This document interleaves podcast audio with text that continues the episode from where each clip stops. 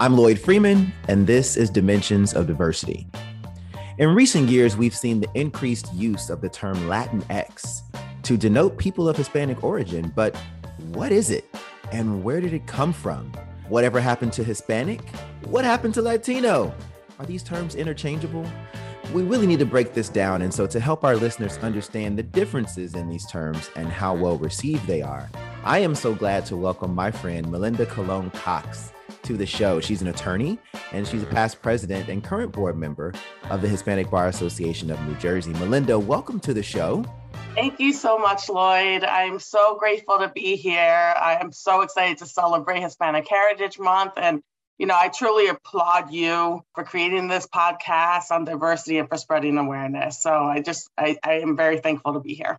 Thank you. This is a topic we need to discuss because I feel like we've been dancing around this for a while and I feel like people are thinking that we're using the PC terms, but are we even using the correct term? And I think that's where we need to be. So I felt like um, there was an article that I read in the Huffington Post that really could frame up uh, the beginning of our discussion today. It was from uh, just in September 2021, and I think it's it's really going to be able to give us a great opening. So it was an op-ed from a chef, and she was not a fan of the term Latinx. And so let me read directly from the article. It says, "quote." There are 21 Latin countries. Diversity is part of us. No two countries share the same food. I have Mexican friends, Peruvian friends. We're from different cultures, different histories, different circumstances that pushed us out of our countries. We didn't immigrate here as a block, and we love being different. We celebrate being different. Making everybody the same to embrace diversity is ridiculous. That's why it's not happening naturally why do we have to speak the same language or be the same size? And I'm going to add my own or identify by the same word. It doesn't make sense. We need equal rights, but let's celebrate our diversity. So there we are, Melinda. So let's start by just going to the beginning and defining these terms so that as we continue in the conversation, we know what we're talking about. So help me out and talk to me about the progression from Hispanic, Latino, and Latinx. Where they come from, what do they mean?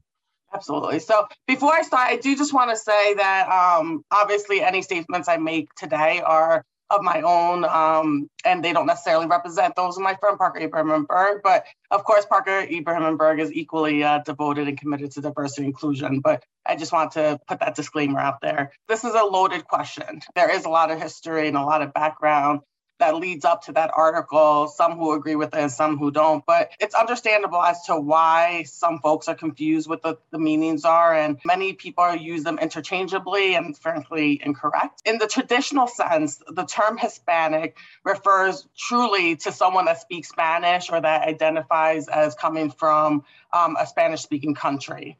While Latino, on the other hand, refers more to geography and people who come from or identify as being part of Latin American countries. That includes Central America, South America, and the Caribbean. Uh, so the terms don't refer to a person's race, and both Hispanic and Latinos can consider themselves white, black, indigenous, or the like. And that's when you start hearing the terms Afro Latinos or Afro Caribbeans and yeah. Boricua like me and the like. It certainly can be confusing. And then to even add more confusion, um, a person may be both Latino and Hispanic, but some Hispanics won't identify as Latinx. For example, Brazil is a Latin American country, but they speak Portuguese. So mm-hmm. they wouldn't consider themselves Hispanic, but they do identify as Latino. Similarly, someone from Spain is Hispanic because they're in a Spanish speaking country, but they wouldn't identify as Latino or Latinx. Okay but Latinx, where did that come from? So you told me about people who identify as Hispanic. You told me about people who identify as Latino, but where did Latinx come from? Sure. So Latinx is more of a new term that's up and coming. It really is just a gender neutral way to refer to someone from a Latin American country. So traditionally, you know, when we use the term Latino, I would say Latina because the A represents a feminine version of that, while a male may would use Latino. So Latinx is now the the form that people are using to say, no, let's be a little bit more inclusive here. Let's not focus so much on you know gender construction and, and make it more neutral. Hmm. Okay. So I know you said it's a new term, uh, and there was a 2020 report by the Pew Research Center, and so this uh, study found that one in four U.S. Hispanics have heard of the term Latinx, but just 3% actually use the term. I'm going to state that in the inverse 97% of the people who are supposed to, I guess, be lumped into this term reject this term. But I do see it used very frequently by organizations and absolutely by the media. Is this just a shortcut? Uh, you know, what's the disconnect? And, you know, because it seems as if the, the word you used was this is a way to be kind of inclusive but it seems as if it's kind of de facto taking away everyone's individuality and the uniqueness of all those different cultures you just described? You know, that's such a good question, and I'm not sure there's a great answer. I agree, there's absolutely a split in the usage of the term Latinx. And when I was president of the Hispanic Bar Association of New Jersey, I remember struggling because I was just so traditionally used to using Latino or Latina. And um, it was an adjustment. But more than anything, I think some people haven't heard the term often Latinx, um, especially the older generations, and perhaps they don't understand the concept or purpose of behind the chains or just have always used the term Latino or Latina, um, so find it difficult to make that switch. Like I said, the, the, Spanish language often use the letter O and the letter A at the ends of nouns or adjectives to just describe the gender of the speaker. So really by changing Latino to Latinx, it, it can be confusing because you were taught all your life as a Spanish speaker that that this is the natural progression to do it. So I think some of it is not intentional. It's just more of a shift in how we think, and it's going to just take time.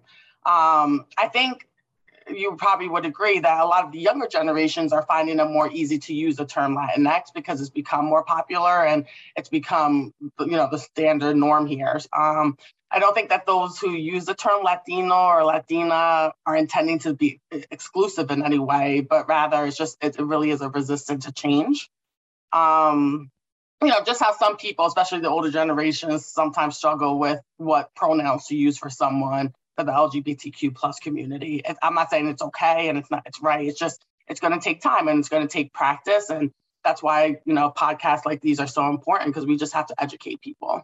And that's where i was going to go uh, because uh, you know intersectionality is absolutely uh, an area where we have to make sure that we shine a light on this right? And so there are individuals who belong uh, in this you know hispanic community or, or whether it be a latino latina community and it intersects with the lgbt community. And so maybe this is for you know my DNI practitioners out there and people who are not wanting to affix the wrong pronoun uh, or the wrong gender to an individual. And so, without that individual saying that you know I identify by he, him, his, let me just put the X here because it's really my way of talking about the gender of the individual, not to scrub you from however your race or ethnicity or culture is. Have you heard that before, that theory, or is that just kind of Lloyd making up his own theory? Oh, that? absolutely. And okay. I, I, think that's spot on. I mean, like, I will still identify as a Latina because I identify with she, her, and hers.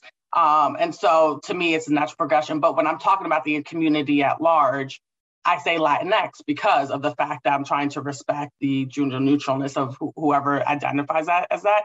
Hispanics and Latinos and our cultures and communities, uh, we're extremely proud. And so a lot of times I'll say I'm Puerto Rican, I'm Boricua, you know, and it, I don't necessarily even say just Latinas. To the chef's point in the article that you read earlier, it's really a personal choice when you're self identifying. But when you're talking as a community at large, and that's why you hear the, the media and organizations saying Latinx, it's, it's out of respect. Mm-hmm. No, that's important. That's an important distinction. You mentioned it in your your opening that it is uh, Hispanic Heritage Month. Tell me a bit about Hispanic Heritage Month. What does it mean to you? What does it mean for your community? Understanding, you know, the uniqueness and all those. What did I say? Twenty one different countries that are represented there. So, how do you celebrate Hispanic Heritage Month with so much that's included in there? There's so much included in there. I, I, will say it's obviously very near and dear to my heart. I am a proud Hispanic and a proud Latina. I love that during this month we celebrate our independence as well as our like bright and colorful history and that the communities all come together and we collectively celebrate our pride and our love for our heritage. And it's actually a very beautiful way that all these different cultures come together because we have that one thing in common where we do identify as Hispanic or Latino and um, or Latinx. And it's a chance to acknowledge all the important things our heritage and our communities have done to impact the nation and the United States. And it's one of the fastest growing minority populations in the US. I think it I think it counts for something like 18 to 19 percent of the current population. Wow. So we, we just have a lot of great history. And there's so many Hispanics and Latinxes who have positively influenced society. So it's a time to celebrate. Well, I, I also know that because, of course, I practiced law for a number of years, as you know, uh, and was also leader of an affinity bar association we still need better representation. Uh, and so, you know, if we're going to talk about Hispanic Heritage Month, we also should talk about, of course, the areas where we need to continue to put some emphasis behind getting individuals to uh, be better represented. And particularly, I'm talking about in the legal profession. But I know that you're a current board member. I know you're a past president for Hispanic Bar Association of New Jersey. Talk to me a bit about maybe some of the things that you did in the past and some of the things that are ongoing that you've taken part in that have helped to increase the number of Latin attorneys, Latina attorneys in the state of New Jersey across the industry. Yeah, no, absolutely. And, you know, for me, it is so very important to pay it forward and to open doors up for up and coming Latinx attorneys um, and minority attorneys in general in the legal profession or otherwise. And I can honestly, wholeheartedly say that, but for my Latinx mentors and generally all my mentors that I had growing up, I, I wouldn't be where I am today. Um, so I can't express enough how important it is to help, you know, develop programs and initiatives that are opening doors and that are increasing our representation in the legal profession. Because while we're doing better than we have in the past, we're still not doing great. You know, um, people sometimes refer to me as a unicorn because I'm a partner at a law firm and now on the executive committee. And yes. there's not there's not enough of us though, right? And right. and that goes for all minorities. And so how do we increase that in our profession? What do we do? And um, in the Hispanic Bar Association, for instance, something that we take pride in is mentoring our youth. And so we have a mentorship program for our high school students as well as law school students. And we're matching up Latinx students with um, some of our lawyer mentors and board members and just general members who participate um, to make sure that they have someone to look up to, to make some make sure they have someone that they can ask questions to, they can get advice from on their careers, whether it's a legal profession or otherwise. Um, learning how to network, making sure your resume is pure perfection. There's no typos, there's no formatting issues. Um, things that you you know i think people take for granted sometimes you know if you grow up in one of these communities you may be the first in your family to go to school to, to graduate from high school let alone graduate from college or post collegiate you know, programs such as law school or juris doctorate so that's in in itself an accomplishment and so sometimes these students really need someone who they can kind of bounce ideas off of, get some guidance, get some advice. So I really think it's such an important and critical part of making sure that we're helping those, you know, up and coming attorneys. Uh, there are always going to be hurdles uh, to attaining that JD, like you talked about before. And so there are some that, despite your best efforts as being a fantastic president or the Hispanic Bar Association's advocacy, we can't get rid of, you know, the biases in some of these admissions processes or standardized testing. It is what it is, and that's a much larger battle for us.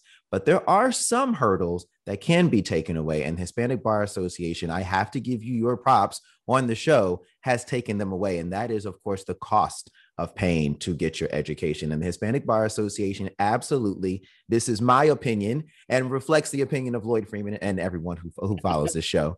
The Hispanic Bar Association is a, such an amazing fundraising machine and gives out uh, uh, quite an, a, a laudable amount of money. Talk about the foundation that you all set up really briefly before we conclude. Thank you, Lloyd. That's that's very kind of you, and and it's something that I, I really personally take pride in. The Hispanic Bar Association has two different things. Every year at our annual gala, we do grant law student scholarships and also we grant some high school scholarships. And they range anywhere from 1500 all the way up to 6000 per scholarship. What's so amazing is that you have these incredible law firms throughout the state and not just law firms we also have corporate sponsors who come out and they believe in the legal profession and they believe in our students. And so they um, sponsor the hispanic bar association for the past few years, we've granted a minimum of $100,000 that we've raised in scholarships that go out to these students. And so they can range from 10 students to 15 students, depending on the year. But what's even more special is that during Julia Lopez's presidency two years ago, she was the president before me, we also established our first endowment.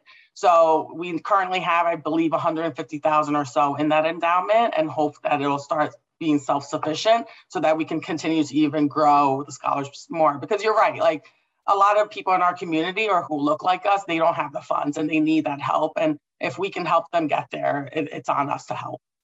Uh, I'm so proud of you for that. That is remarkable, remarkable. Hats off to you and all of your colleagues. Melinda, call me a textualist, but I, I truly believe in the literal interpretation of the term self identify. Your identity belongs to you. It can be Latina, it can be Boricua, it can be Puerto Rican, it can, whatever it is. The media can't create it and you can't be forced to check some box that is not you. And I hope that this episode of the podcast proves to be informative to those who've never been in this situation and that it instills a greater sense of pride for those who have been grouped into an identity, yet have a rich heritage they'd much rather celebrate. Melinda, this episode truly has shown us that there are dimensions of diversity, and thank you for breaking it down for us.